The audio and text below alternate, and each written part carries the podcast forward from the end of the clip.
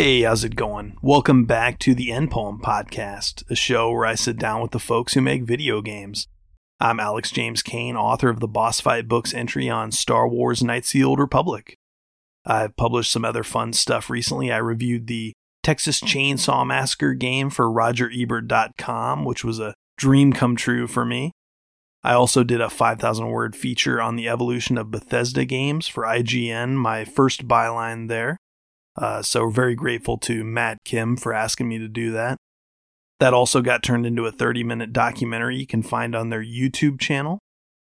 And there's a book called LAN Party coming out soon, sort of a visual history of the LAN Party era of multiplayer gaming. I contributed a short piece of memoir for that about playing Halo 2 with my high school buddies, so maybe check it out if you're into video game history. My guest today is Xalavier Nelson Jr. He's a writer turned game designer turned entrepreneur and occasional voice actor, a very busy guy. He started out making some fun little twine games and has since gone on to do projects like We Are the Caretakers, Hypnospace Outlaw, Skatebird, an airport for aliens currently run by dogs, Space Warlord Organ Trading Simulator, Sunshine Shuffle, which I loved, a Stranger Things VR game, and now the highly anticipated El Paso Elsewhere, which launches Tuesday, September 26th on Steam and Xbox. We had a really fun chat about his career trajectory as well as some of the philosophy behind his studio, Strange Scaffold. Thanks so much for listening. Here's me talking to Xalavier. What what drew you to the the vampire angle? Have you talked about that? I haven't talked about that, I think. No. I mean, when you when you open up like the sort of supernatural can of worms, you get all these like fun things that you can play with, but there's something really potent about uh, vampires and, and that sort of metaphor, right? Uh, especially like this time in history and things. So, vampires are really interesting in how our perspective has also evolved around them over time. Any supernatural creature ends up getting distorted through the lens of the society that's introduced in to reflect the anxieties, the fears, the priorities, the most seductive elements of a given period. So, whether it's how Frankenstein has changed over time, including when we made him hot and part of a cinematic universe, uh, vampires and how they've changed over time, Arth- Arthurian legend and its different distortions. What a haunted suit of armor means in Scooby Doo in the 70s versus in an A24 movie in the 2020s is a fascinating shift. So, a lot of El Paso Elsewhere is about confronting that evolution of mythology head on. On the human level, the very basic pitch of the story is that being in a relationship with the Lord of the Vampires is going to fuck you up. Uh, but on the wider span of lore, plot, and mythology, as you go through the game and you're at first encountering vampires with bandages, and then you're encountering vampires that don't have bandages anymore. When you encounter these, we call them uh, damned brides. Uh, these damned brides who are summoning forces from elsewhere and sh- firing them at you. Uh, the idea of where that story even comes from and how it's changed over time both the player and the player character have the ability to process that and deal with that mystery in real time as well as you know jump in slow motion and shoot them. So i'm incredibly excited by what it means to use vampires and consider where a vampire even comes from. Because if we have an ability to comment on both of those factors we have an ability to unravel again on the personal human level that makes all this connect in the first place why we need these stories at all? Mm-hmm. Why do you want to watch a dude be sad? it turns right. out the appeal of noir is the pain of distance. It's the pain of observation. And for neo noir, which is where Strange, uh, Scaffold is going with El Paso Elsewhere, neo noir is about the pain of being so close that it hurts. That's a vampire, baby. Interesting. With the elsewhere name, that kind of implies this. Uh, is it is it sort of the dark mirror world or something like that? Is that part of the pitch? This like okay, we're in the territory of the supernatural, or it sounded cool. I can talk about philosophy all day for all sorts of other elements of the game, but El Paso elsewhere, I was like, ooh, that's a good one. And that that that's that's just been the name ever since. Yeah, it's just lyrical and awesome with the the LL sound there. I love it. There's some great use of, you know, lighting and color and things like that that uh, you know, differentiate it from like Mad Max if that's kind of or Max Payne, sorry. If Max Payne is sort of the the touchstone for for kind of what the gameplay looks like you know that's sort of a black and white looking game in a lot of ways but but el paso is very colorful right what were some of the creative influences that you thought about for that if any i'd say the look of the game was of course heavily inspired by the early ps2 era but we are looking at classic horror film. We're looking at giallo horror with things like suspiria. We're looking at even the engine of the game. It's the Unity HDRP branch, which is built for next gen ray traced video games, being already used on things like V Rising. And I'm strapping that fucking rocket engine to an early PS2 video game.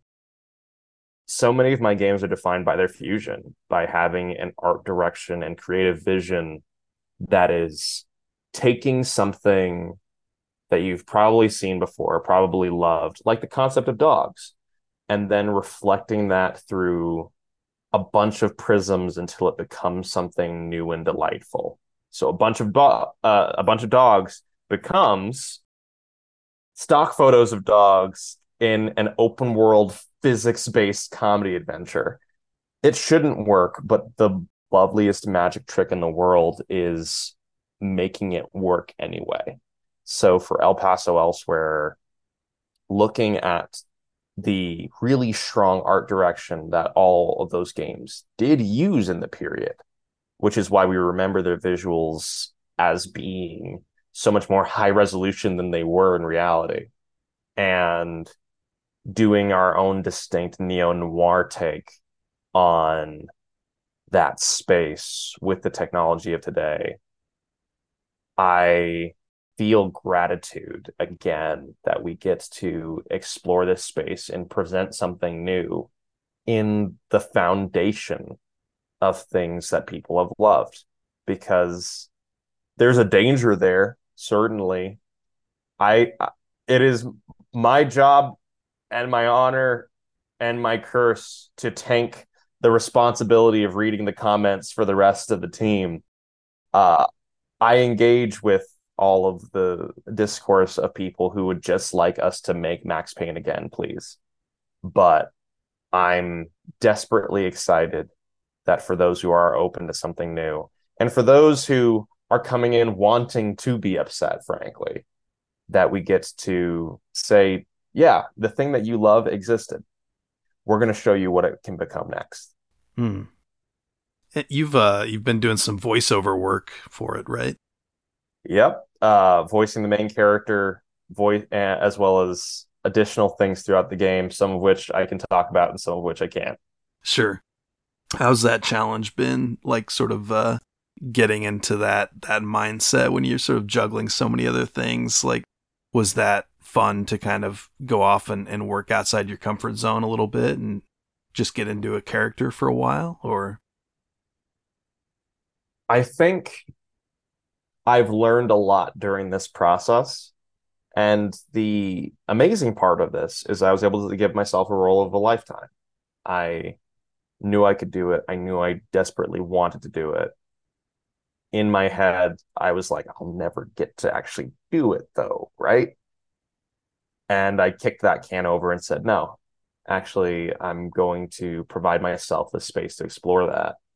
And that was partially a production consideration. We got our lead actor for quote unquote free. And yeah. we could at any time, quote unquote, just get some pickups. What I didn't account for was something that I'm calling time bubbles. There is an existential amount of time everything takes. So you can plan for how long the ta- the ta- task takes. You can plan for how long the task takes plus iteration. You can plan for how long the task takes plus iteration and contingencies. But then some things just take a while to come together and you can't squeeze that to make it happen faster or even slower. It will just come when it comes.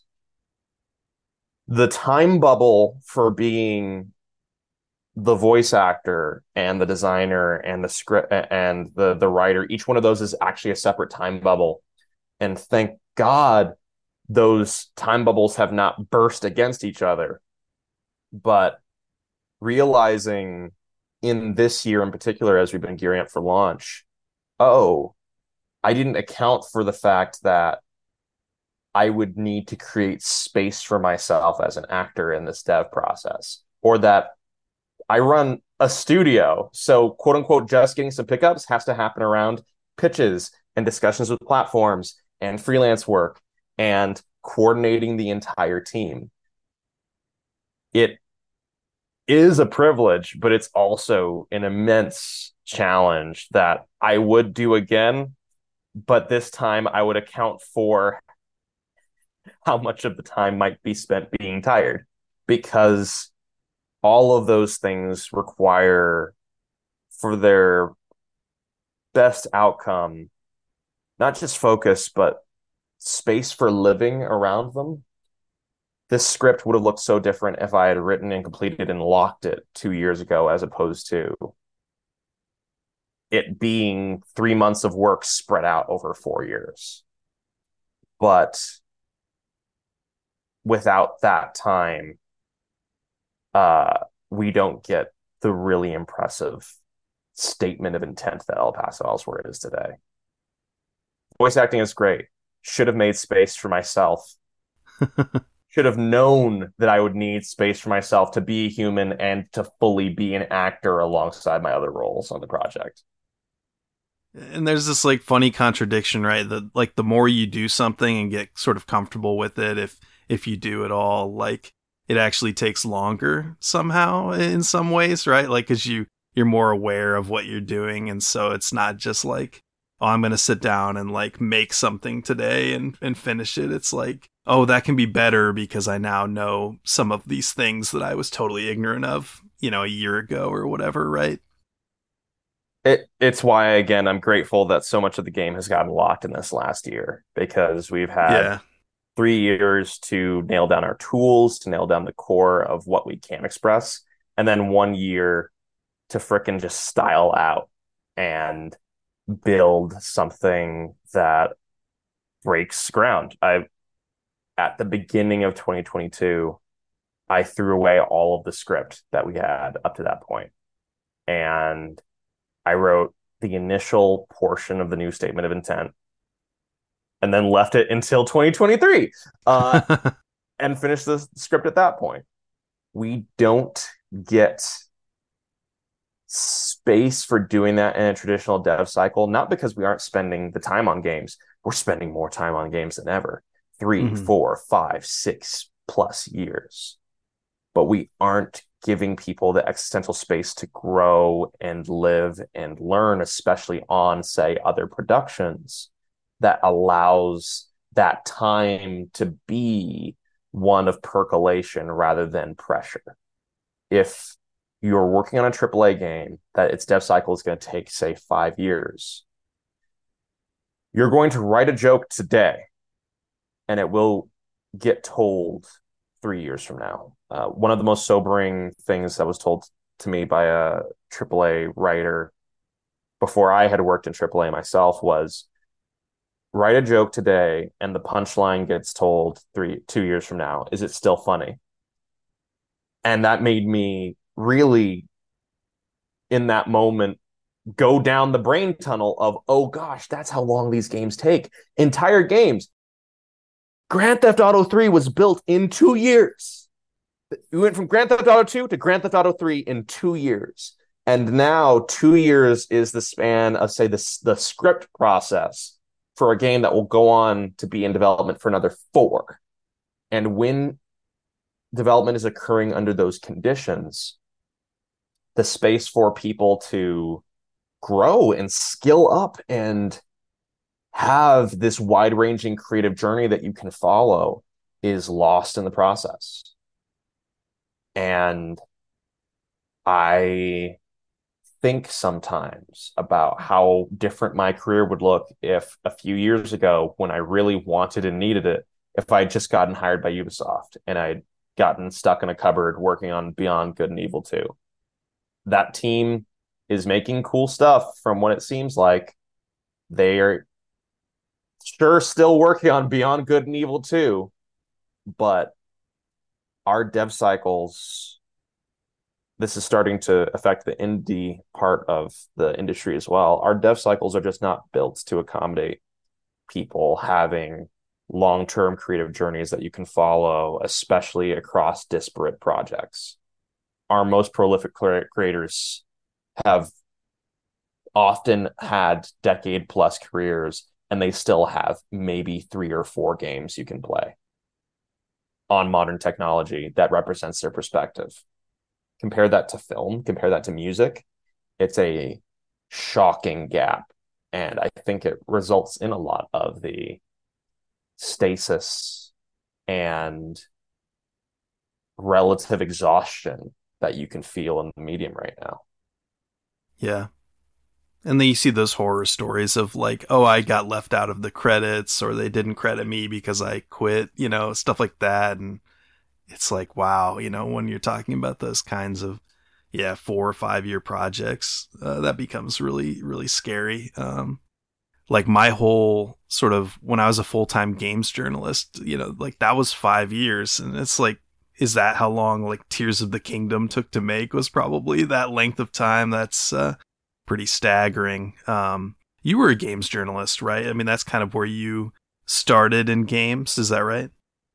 Yeah. Games journalist started at 12 pretending to be an adult to get my first jobs. Oh, okay. So you you were like a tween doing it. I was a tween. Amazing. Uh, I didn't. I was a tween games journalist. Is uh the name of a Goosebumps horror book. yeah. Amazing. Yeah. Uh, so you at some point you have this this realization, right? Like, you know, I'm doing this because I want to make these things as opposed to just talking about them, right? Is that or was it a pretty gradual thing? I feel like one day I woke up and I was like, "Oh, I think I've been doing this for 5 years cuz I kind of want to make these one day." Did you have that moment? No, I was going to leave because oh, okay. the average career length in games is still three to five years. Sure. So I had seen two waves of peer groups uh, and mentors and seeming paragons all come together and disappear off the face of the earth or crash and burn or turn into awful inhuman goblins on the internet. And yeah. watching that happen i said okay i'm becoming an adult now. I don't know if this is a place where i want to put my life. So i was a children's librarian. I was doing children's librarian stuff. I was doing it on a semi-professional basis even when i volunteered for a library. They're like hey by the way you're a volunteer okay? So don't uh, don't don't get too full of yourself. Don't try to do anything too big. I was handling people's social security numbers within a week. And i loved it. Not the handling of social security numbers. That was terrifying. I'm loved being a part of the library, being a part of that community, and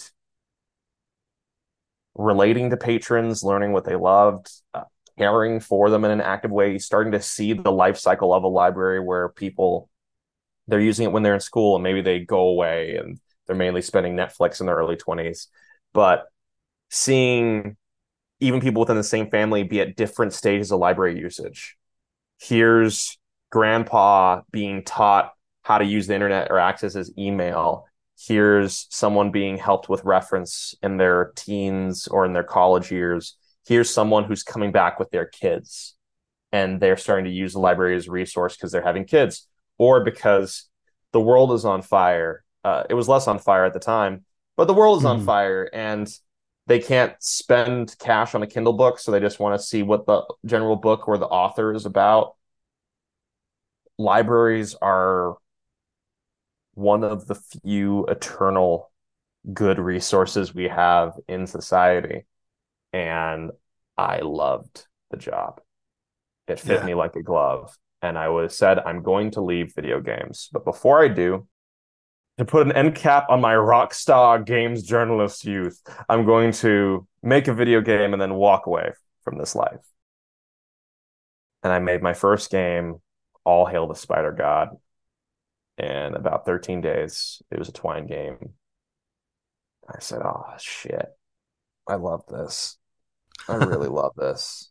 I think I might want to spend my life doing this even now the library calls to me but when if if we're speaking about caring for and loving a community and providing it with an institutional knowledge base and with resources and with discussion i still do that i just now do it within the medium of the games i make and speaking very enthusiastically about the work of my peers and predecessors in this beautiful, confusing, enraging, and necessary artistic medium.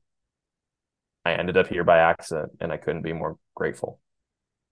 That's awesome. Yeah, actually I found and played Spider God um like a week ago or week, 2 weeks ago. Whenever I I finished Sunshine Shuffle and I was like, "Oh, I should see like, you know, what else you've done that I can quickly play in time for the interview." And uh and I was like, oh, this is cool. This is clearly like an old early project that you did, you know? And, uh, yeah, I had a similar experience with Twine where I, I made a tiny little silly Twine game in a day like a year ago. And it was like, oh man, like Twine is cool. Uh, I want to do more of this. And, uh, and Spider God was, was very colorful and it kind of, the way you used the, uh, sort of keyword system right? To kind of map it out and, and have it be that sort of, uh, you know, you're not just clicking like, I want to say this or I want to do this, but you've got the, the noun over here that I can click on and really playing with, with what Twine can do is fun. I, I took the sort of the pun route, you know, that sort of like the, the comedy, the comedy route through the game. So I probably need to play through it again, but, uh, are you still are your feelings about twine that it's still like a vital thing that people should do as like a, a way to, to to try game design do you think it's still as vital as it was i think twine is a tool like anything else and my number one recommendation to anyone is for the love of god don't commit your life your education your experience your vitality to anything before you have an ability to try it first. So whether it's Twine, which if you've been writing on the internet or you know basic CSS slash HTML, even just the ability to make something bold or italic with little tags, Twine is probably in your wheelhouse. If what you've got is pen and paper and you can design a board game or a card game making something from beginning to end and then releasing it to the world is the definition point at which I see a lot of people figure out whether or not they want to make a game. And the terrifying thing that is human tendency is, oh, I want to make like the game I really want to make, though. I want to make the big thing. People jump right into the deep end with a game and then don't get to understand that they don't like making games until three to five years down the line and then go, oh gosh, now I have to figure out who I am next.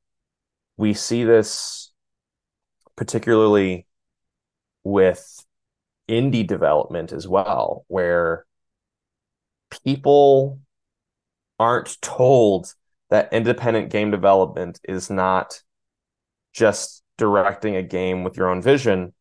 It is essentially managing a small business. If you want to manage a small business, if you want to go through the process of admin around a video game, which a publisher that they don't take that off your back, by the way. They're another piece of dealing with being an independent business that's working with a much larger business. If anything, you've done uh, a semi merger.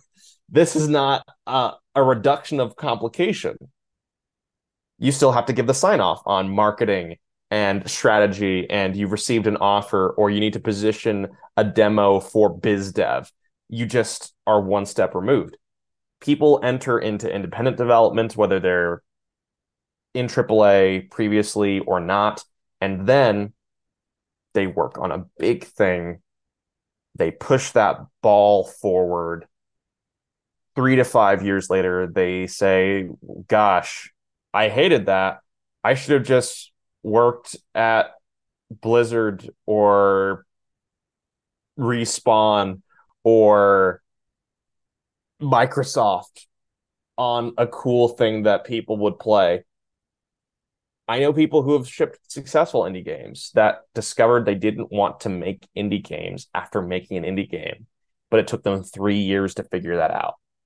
I, in all arenas, want people to have the ability to discover things about their creative process and their needs as human beings as soon as possible because I see all of the space for that being cut out. People say on the double A and triple A side, used to say on licensed games cut their teeth. Brendon Chung, Blendo Games, started out working on licensed games you probably never heard of. Mike Bithell was doing SpongeBob shit. And that spun and those SpongeBob games got played. He got shipping experience. Mike Bithell doesn't come out of nowhere which by the way, Bithell Games just put out Banished Vault. Congratulations to them. Little plug of uh, friends of the studio. But he didn't come out of nowhere. He had the ability to figure out some stuff about himself as a designer working on other things. And the zero sum game of game development and the scale of it escalating on every area. Something doesn't have to be large for it to be a big game. It doesn't have to be large for it to be significant. And when we conflate those two things, the space for people to learn what they need and how they need it becomes increasingly terrifyingly small. Yeah, I've uh it's funny. I think about like Night in the Woods came out in 2017 and I've been like replaying and thinking about that game like ever since, but you know, I, I know friends who sort of speed ran the game in three hours and then never thought about it again. so it's kind of funny how, you know, yeah, like not every game needs to be like Red Dead Redemption, but also there's sort of there's so many different avenues into what the project can be, right? Like something where you know there's some mechanics, there's narrative, and there's collectibles. Um, I, I feel like indie games and the sort of yeah you use the the double A term like they're getting really good at at sort of adding all those different little uh, elements right? That kind of your your your play time and what you get out of a a piece of art. Like you have some options there right? The cost is a lot of those indie games are taking 5 years to make yeah. which is the thing that gets to me having been here long enough to remember when that wasn't the case when an average indie game budget was 150,000 instead of 1 to 3 million where the space for getting funding beneath that level is increasingly small Mm. I would say it is more likely all the developers I speak to, regardless of their individual level, is dealing with the impact of escalation on their tier of development. So in indie, I'm sitting in conversations and I hear people just talking about like, yeah, I have to figure out how to pump up my budget by another four hundred thousand dollars to make people believe that the game will be large enough to be significant, polished enough to be important, meaningful, necessary. And when that is the prism through which we see art, we remove the ability to get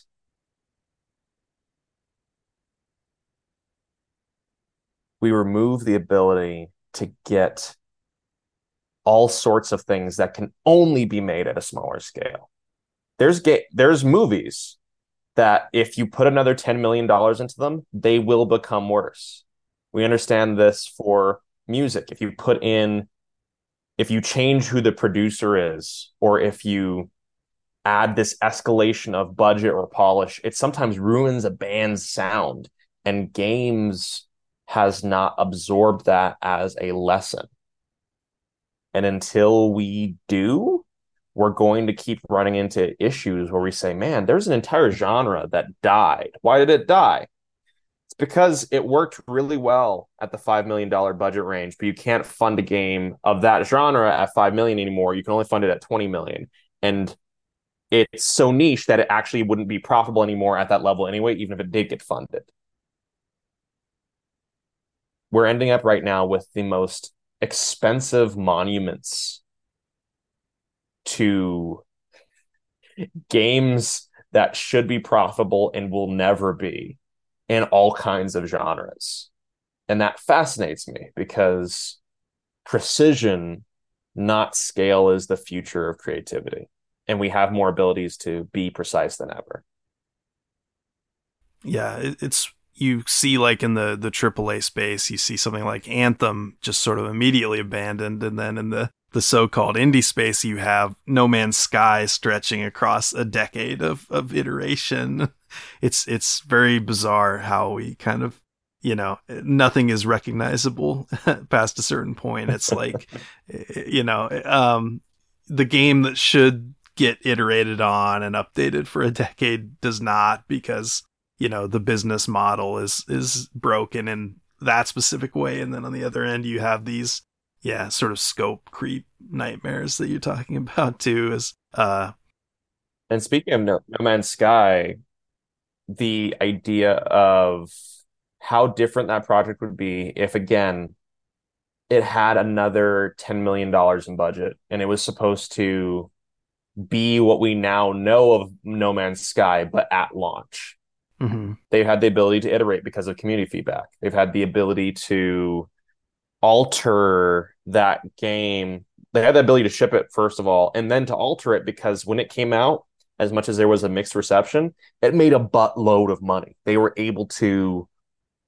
take what could fund an indie studio for several years, and they were able to take several years literally rebuilding, remodeling No Man's Sky. And as that made exponentially more money, continuing to invest that not just into the projects at the studio, but into No Man's Sky specifically until it becomes a juggernaut of scale. And any game that looks like No Man's Sky is not being compared with No Man's Sky at launch. It's being compared with No Man's Sky now. And that's context collapse. Anthem yeah. wasn't trying to be Destiny year one, yeah. or wasn't allowed to be Destiny year one. Yeah. It had to compete with Destiny year five. Yeah. And when we remove all context from how we discuss games and also how we build them, that results in the same genre of video game, say a top down Hotline Miami like.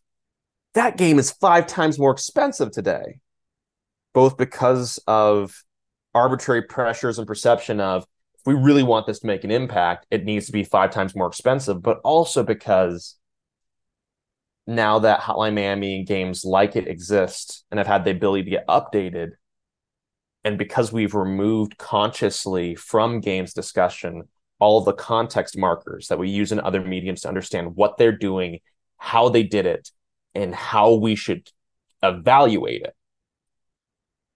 That is the barrier of entry to anything. Anything trying to do uh, a top down roguelike like Hades, I, oh boy, I, I, I wouldn't want to be in their position because they're yeah. being compared with Hades and the games like Hades as they now exist rather than at their inception. Yeah. Hades was an early access. We we don't mm-hmm. talk about that. True. Yeah. Yeah, that's a the whole thing too. Is like games are in early access for years and then they they then they launch and yeah, it's like people don't really get in on the early access, so it's uh yeah, it, it becomes a whole different game by the time that it it's you know oh it's suddenly popular, but it, it's not really happening overnight that way. Or we forget that they were Kickstarter games. Like, right. There yeah. are several Kickstarter games that people don't remember were Kickstarter games because retroactively the story becomes, oh, they were just that was just a successful game, right? That just launched and it had instantly a community. No, that was on Kickstarter. And we rewrite stories to fit convenient shapes later. So Hollow Knight and Night in the Woods and Undertale and FTL and Divinity Original Sin and Darkest Dungeon. And I'm just looking through a list of things and I'm just looking at a list of how many of these th- uh, games represented uh, big swings on Kickstarter at the time, even during my time of working in the industry. And I don't hear them spoken about as Kickstarter games. I don't hear Shovel Knight spoken about as a Kickstarter success story or a Kickstarter story at all because its story has somehow quote unquote transcended that foundation.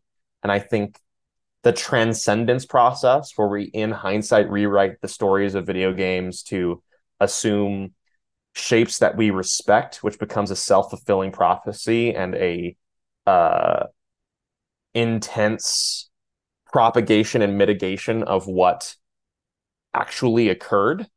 It is poisoning the well and in to a degree our ability to make certain video games. Hmm.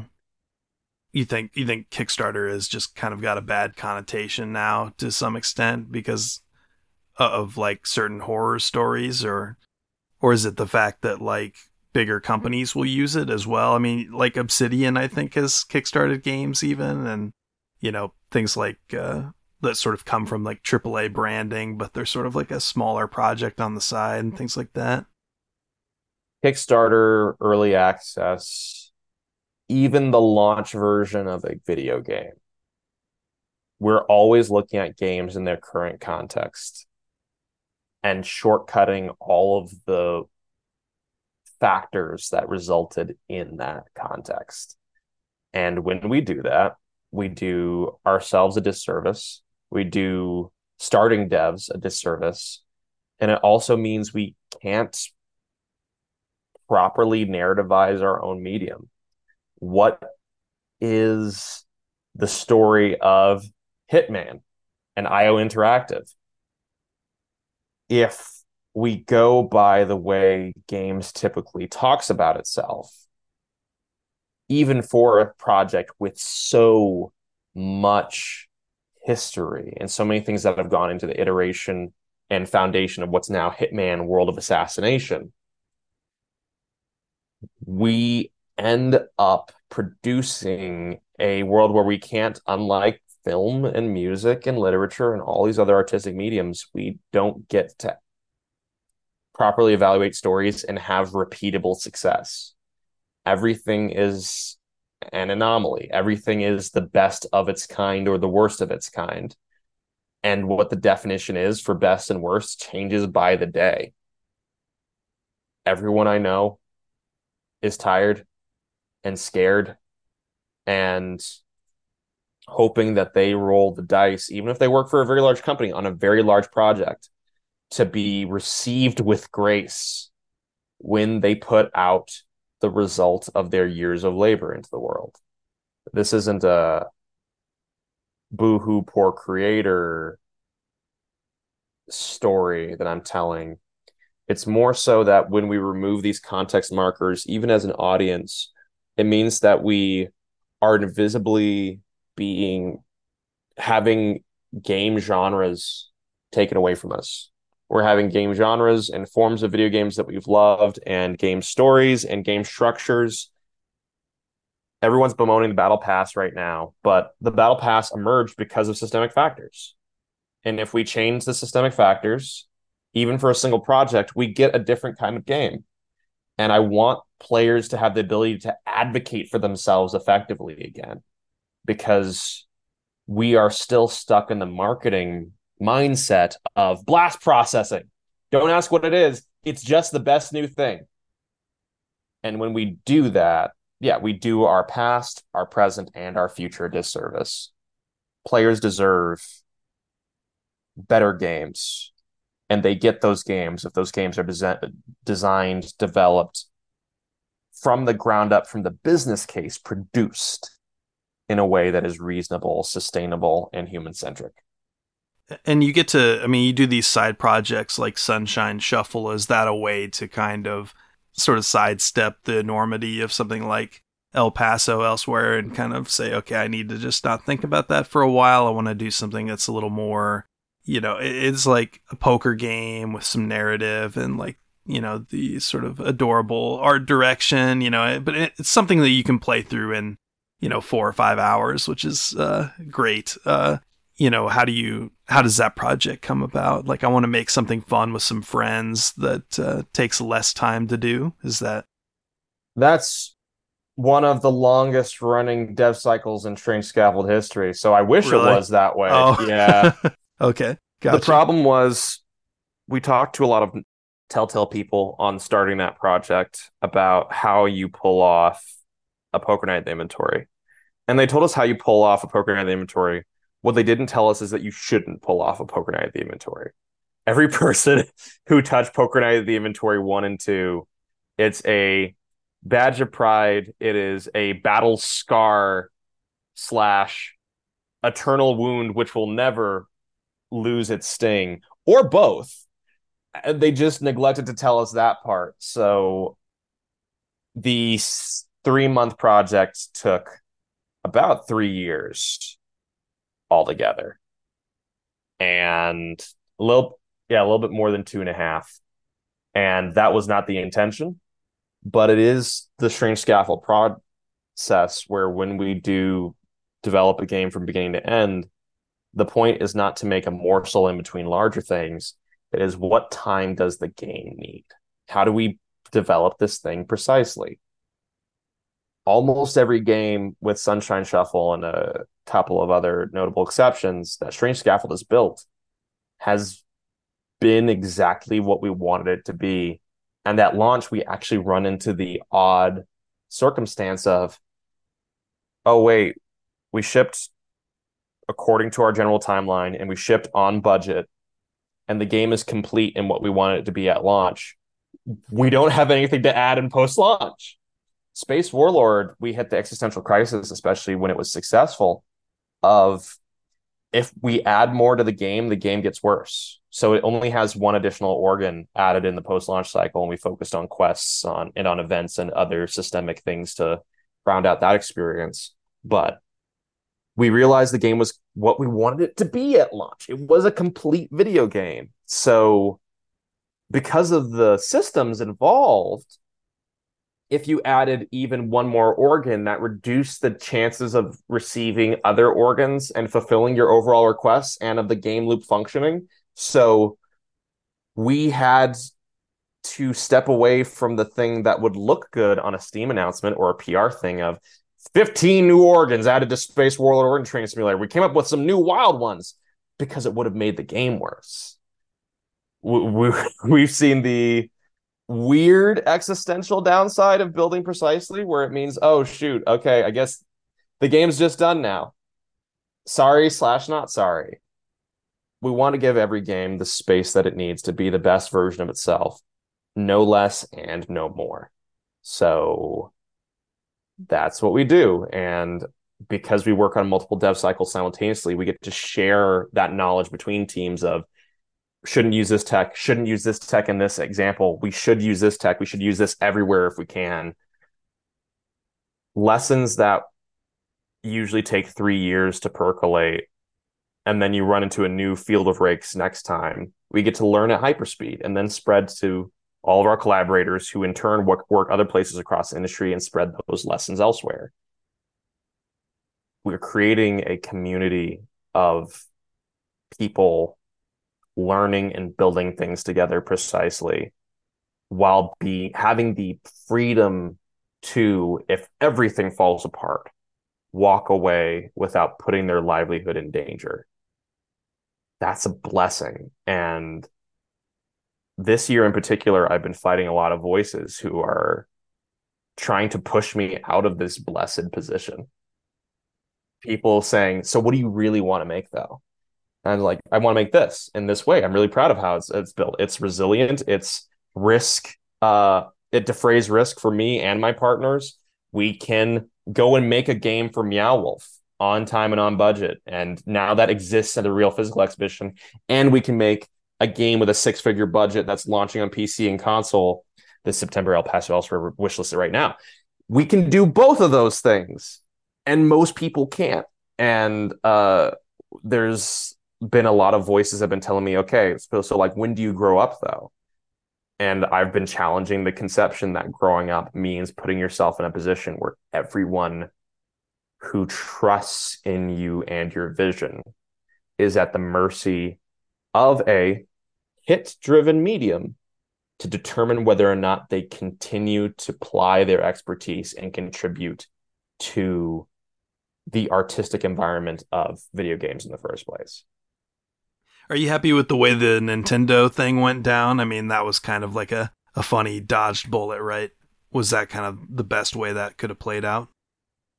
The Nintendo thing gave us a point of discussion for a release that could have been pretty quiet. Sure. So, did I basically sleep roughly five hours in an 80 hour period? Yes. Was it fun uh quotations question marks all sorts of punctuation? Kinda.